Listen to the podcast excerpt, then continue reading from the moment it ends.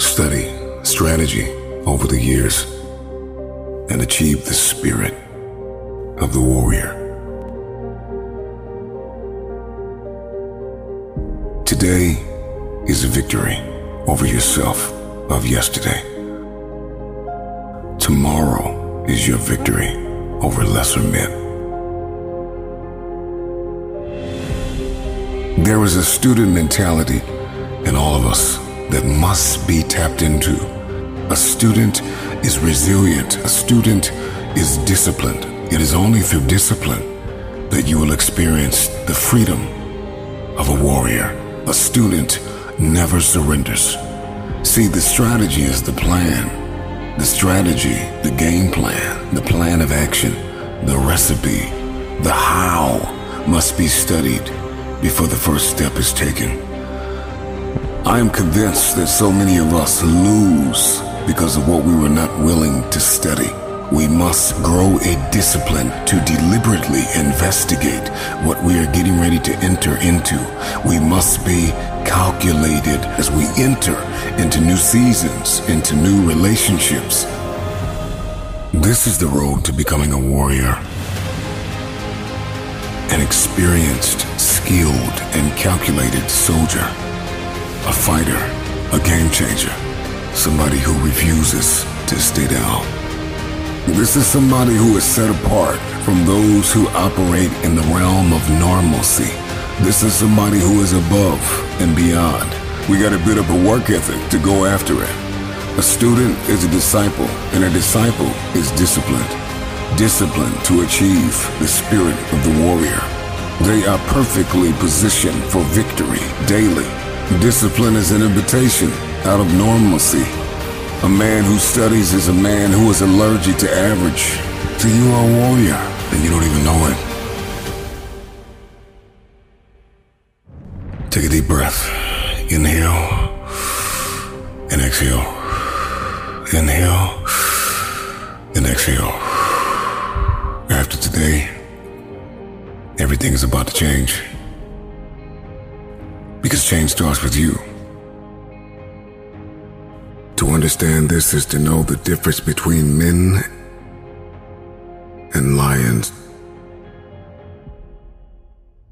You must understand that there is more than one path to the top of the mountain.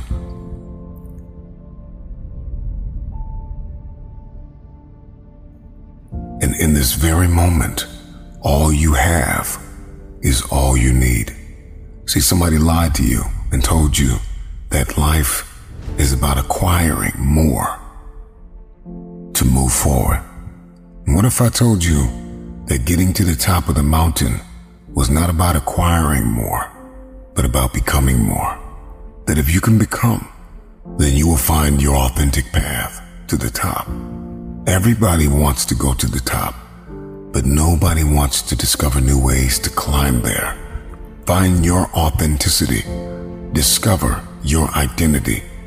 We're all told if you want to get to the top, follow the leader. But that is a broken mentality. Yes, leaders are necessary, but we must be fully aware when we have been called to lead, to blaze our own trail, to discover a new way. It's daunting, it's exhausting to get to the top. But there is more than one way, and you will discover that way by not acquiring. So it is not the more that you get, the faster you will go. It is the more you become, the quicker you will elevate. And so getting to the top of the mountain has more to do with becoming than acquiring. What is your mountain? What is your trial? Who is the giant standing in front of you? Name it and defeat it. The climb is just as important as the arrival. The top is the end game, but the process is what will make you. Think lightly of yourself and deeply of this world. Life begins at the end of your comfort zone, at the end of your ego and your insecurities. But when you come to the end of yourself and the beginning of the understanding of our world, why we're here, and what is our purpose, then all of a sudden everything changes. Think lightly of yourself and deeply of the world.